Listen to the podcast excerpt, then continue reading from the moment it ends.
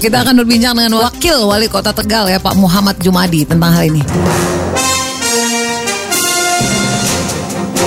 Kota Tegal bersiap menjalankan tatanan new normal atau normal baru setelah mengantongi restu pemerintah pusat melalui gugus tugas percepatan penanganan COVID-19. Ya. Jadi uh, Kota Tegal termasuk dalam daftar 102 daerah yang dinyatakan zona hijau COVID-19, satu-satunya di Jawa Tengah. Nah, uh, gimana Pak sejauh ini persiapan yang dilakukan oleh Kota Tegal? Uh, baik, uh, bahwasanya memang Kota Tegal ini satu-satunya kota di Jawa Tengah yang diminta oleh Pak Presiden melalui gugus tugas uh, pusat untuk melaksanakan uh, new normal. Tentu hmm. saja ini ada dasarnya kan begitu. Iya. Kenapa begitu? Karena Kota Tegal memang dari tanggal 7 Mei saat Pak Gubernur Pak Ganjar ke Kota Tegal, beliau melihat langsung bagaimana pelaksanaan PSBB saat itu. Kemudian beliau juga menyatakan ini sudah zona hijau dan tidak ada lagi kasus positif uh, eh, COVID-19. Untuk itu uh, itu juga mungkin uh, masyarakat akan tahu bahwasanya Kota Tegal sudah sudah hijau. Nah sampai hari ini alhamdulillah memang belum ada. Mudah-mudahan jangan sampai ada lagi lah. Udah capek ini kita. Udah nol kasus ya Pak ya? Udah nggak iya, ada. Udah nol kasus. Hmm. Jangan sampai ada lagi makanya. Oke. Okay. Untuk itu uh, pemerintah Kota Tegal uh, dengan diminta oleh pemerintah pusat new normal kita dari tanggal 30 kemarin. Iya. Tanggal 30 Mei kemarin kita melakukan uh, apel uh, uh, apa namanya pencanangan untuk new normal dihadiri oleh hmm. polisian, kemudian TNI, bahkan Pak Pangdam di Ponorogo sendiri, Pak Muhammad Effendi, yeah. Mayor Jenderal beliau datang ke sini yeah. untuk melihat bagaimana kesiapan Kota Tegal melaksanakan new normal. Hmm. Tentu saja pemerintah Kota Tegal dalam hal ini adalah bagaimana caranya untuk mensukseskan apa yang disarankan oleh Presiden uh, Jokowi, yeah. kemudian oleh uh, TNI, uh, Panglima TNI dan Kapolri serta Mendagri agar apa? budaya hidup sehat, kemudian disiplinnya warga itu hmm. uh, bisa terwujud. Karena hmm.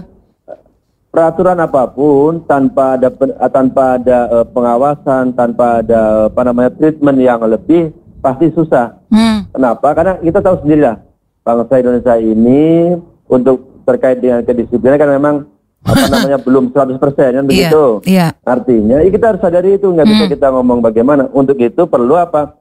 Perlu tindakan yang mohon maaf ekstrim tapi humanis dan hmm. persuasif itu. Hmm. Nah untuk itu pemerintah Kota Tegal kemarin sampai yeah. hari ini kita masih berjalan normal. Ya kalau ada yang karena begini, Kota Tegal itu adalah kota transit, kemudian kota tujuan hmm. oleh kabupaten sekitar, kabupaten Brebes, kabupaten Tegalnya sendiri, kabupaten Pemalang, apa namanya Kota Tegal. Hmm. Untuk itu saya yakin mereka berpikir begini, oh ini sudah zona hijau berarti sudah aman. Kalau hmm. sudah aman saya bisa ngapain aja. Ya tidak begitu. Hmm. Kenapa? Jadi kemarin hari Minggu saya coba jalan-jalan uh, apa namanya dengan uh, sepeda saya keliling yeah. kota melihat memang kebanyakan orang yang bukan orang kota Tegalnya. Hmm. Kenapa? Karena mereka berpikiran oh ini sudah zona hijau kan Pak. Lo bukan zona hijau yes tapi Anda masuk kota Tegal, wajib hukumnya pakai masker, hmm. kemudian physical distancing tidak bisa ditawar. Hmm. Uh, kalau memang tidak perlu-perlu banget ya tidak perlu ke Tegal, saya bilang itu kan. Nah, hmm. Nah, saya sampaikan seperti itu.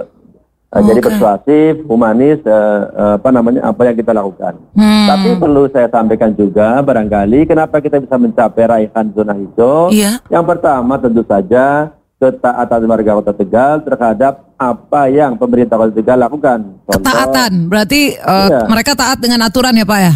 Hmm. Ya, kalau orang Tegal sudah taat. Hmm. Bagaimana? Kan data yang bicara. Kalau tidak taat, nggak mungkin kita meraih zona hijau. Gitu. Oke, okay, oke. Okay. Tentu saja hmm. ketaatan ini kan ada backgroundnya apa. Pak Wali dan kami eh, apa namanya melakukan tindakan-tindakan yang menurut masyarakat Kota Tegal sendiri hmm. atau bangsa Indonesia ini mungkin dia nggak ekstrim. Hmm. Kan udah tahu semua bagaimana kita menutup akses jalan ke Kota Tegal 49 itu kita tutup. Iya. Kemudian lampu PCU kita matikan. Hmm. Nah, itu kan tujuannya untuk apa sih? Hmm. Yang pertama adalah himbauan untuk physical distancing, hmm. social distancing di hmm. rumah saja. Waktu itu nih bulan-bulan hmm. April. Berapa lama tuh Pak? Gitu. Satu bulanan ya Pak di begituan? Ya satu bulanan, lebih lah, lebih. Lebih satu bulan ya, oke. Okay. Semua taat itu mengikuti aturan dengan uh, ketegasan, namun tetap humanis dari pemerintah kota ya Pak. Hmm. Ya satu gitu. Yang kedua kan mungkin awal-awal, kan begini. Mbak coba bayangkan, kalau jalan ditutup, ditutup bukan ditutup ya, dijaga sama polisi aja, atau sama hmm. satpol pp, atau sama dishub. pasti akan ribut. Orang hmm. pasti akan teriak-teriak. Pak Disub, Pak Satpol, saya mau buru-buru nih mau apa gitu kan? Hmm. Nah, tapi kalau saya, Pak Wali menyatakan di, di beton gitu kan, terus bawa apa? Ya udah nggak mau sama beton aja kan begitu. Hmm. Nah, awalnya mungkin tidak mengenakan, tetapi itu memang ternyata efektif. Dari mana kita melihatnya? Hampir 60% konsumsi BBM di Kota turun hmm. saat itu, gitu kan? Artinya memang orang tidak keluar rumah, gitu kan? Hmm. Terus kalau malam-malam, jadi siang hari mereka juga mau masuk Kota Tegal susah karena ada satu pintu saja yang dibuka agar mereka bisa dikontrol ketat kesehatannya, dikontrol ketat pakai masker tidak dan semua semuanya itu. Hmm. Nah, mungkin orang akan males lah ngapain juga kota Tegal orang udah. Hmm. begitu saya mesti mesti satu pintu muter muter muter. Kalau melakukan seperti itu berarti ada bantuan-bantuan untuk warga ya pak ya? Yang nggak bisa ke mana-mana? Hmm. kan pemerintah kota Tegal itu tanggal 20 April sebelum kita melakukan uh, uh, eh sebelum sebelum kita melakukan uh, eh, PSBB kita sudah bagi dulu apa namanya sembako hmm. hampir 13.635 paket sembako. Hmm. Setelah itu lanjut yang kedua hampir 23.000 paket sembako. Tentu hmm. saja apa namanya dibantu juga dengan bantuan dari pemerintah pusat. Ada yang PST, ada pemerintah provinsi. Jadi hmm. totalnya itu hampir moroles 61 ribuan sekian. Artinya hmm. hampir 60 persen KK Kota Tegal dibantu oleh jaring pengaman sosial. Hmm. Oke okay, oke, okay. itu rupanya yang dilakukan ya ini jadi uh, memang harus tegas gitu. Kalau dibanding daerah lain kan uh, dinilai cukup berhasil banget nih kebijak kebijakan yang dilakukan tadi Pak ya uh, secara uh, mandiri melakukan uh, bisa kita sebut lockdown gitu Pak ya. Ketat ya, Tegal ya. Apa, hmm. ya. Emang namanya kan hmm. waktu itu belum ada nama ya kita pakai nama Terus itu, testing gitu. juga dilakukan secara masif ya, tracing yang agresif juga, isolasi ketat juga ya Pak. Hmm. Ya begini.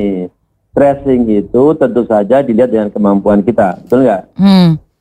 Kemarin kita mentres hampir 3.300 uh, rapid test total keseluruhan ini ya. Hmm.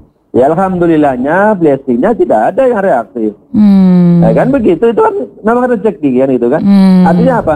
Karena orang menjaga jarak, memakai masker di rumah saja, ya pasti hmm. berhasil. Bayangkan sama kita semua, andaikan itu kemarin tidak melakukan seperti itu, pasti orang akan lalu lalang biasa saja kan satu hmm. bulan kan. Padahal waktu itu saat-saatnya mungkin hmm. pandemi itu lagi puncak-puncaknya di okay. bulan April Mei kan. Iya iya iya benar. Berarti dengan new normal ini berarti sudah mulai dibuka ya Pak? Toko-toko uh, ada mal juga di sana. Sudah. Nah, hmm. ini saya sampaikan juga di penting ini yeah. biar apa? Biar kita saling berbagi. Yeah. Kita juga tidak sempurna, tapi paling tidak mungkin bisa dicontoh mana yang baik dan bisa ditingkatkan di tempat lain. Hmm. Contoh begini Mbak tahu mall, mall di Kota Tegal itu kita jaga dengan polisi, TNI. Hmm. Kemudian kita kasih juga tenaga medis, ada dokter, ada perawat, ada ambulan. Hmm. Untuk apa? Untuk jaga-jaga. Hmm. Begini ya, saya kasih, kasih ilustrasi begini. Yang karena kita sudah zona hijau, orang luar kota Tegal itu bukan ke pasar tradisional, betul hmm. nggak? Hmm. Hmm.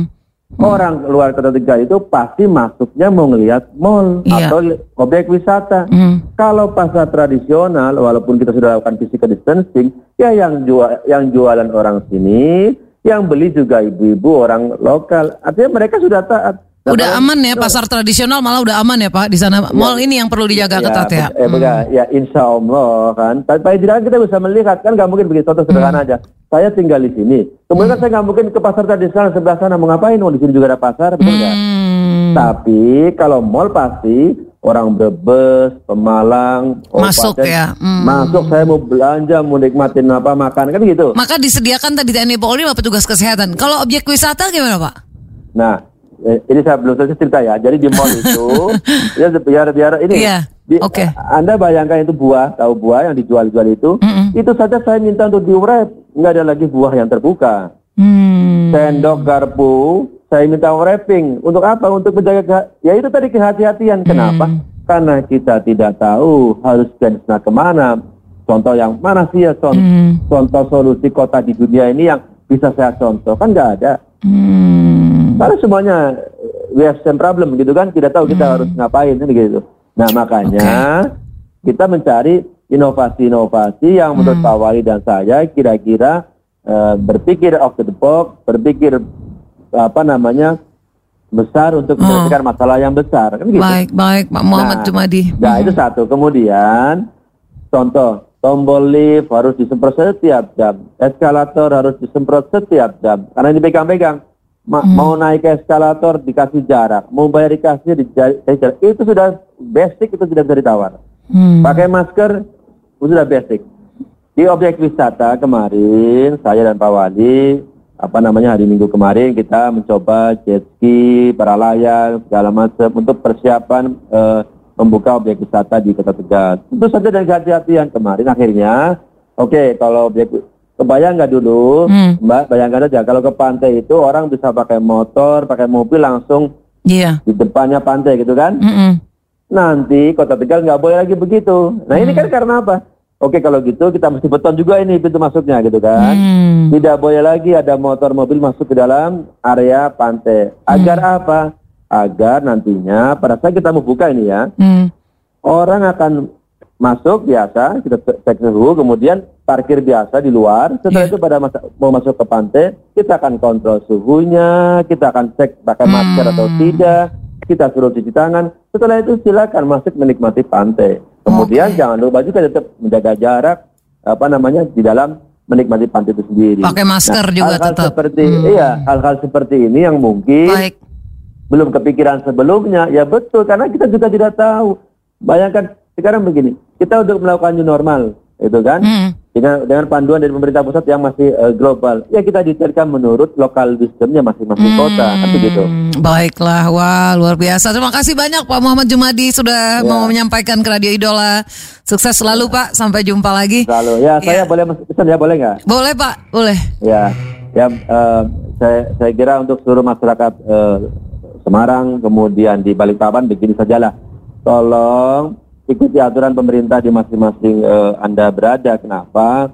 Tidak ada cara lain kecuali sinergi antara rakyat dan pemerintah untuk menyelesaikan pandemi ini dan yang paling penting lagi ini belum ada vaksinnya. Vaksin menurut saya yang paling tepat adalah masker. Kenapa? Masker itu untuk menghindari droplet di antara kita. Jadi vaksinnya sekarang masker. Hmm. Pakai masker wajib tidak bisa ditawar. Kemudian di pikiran kita semua, ingat, pandemi ini belum berakhir, jadi tidak boleh lengah dan jangan kasih kendor. Terima kasih. Assalamualaikum warahmatullahi wabarakatuh. Waalaikumsalam warahmatullahi Wakil Wali Kota Tegal Muhammad Jumadi.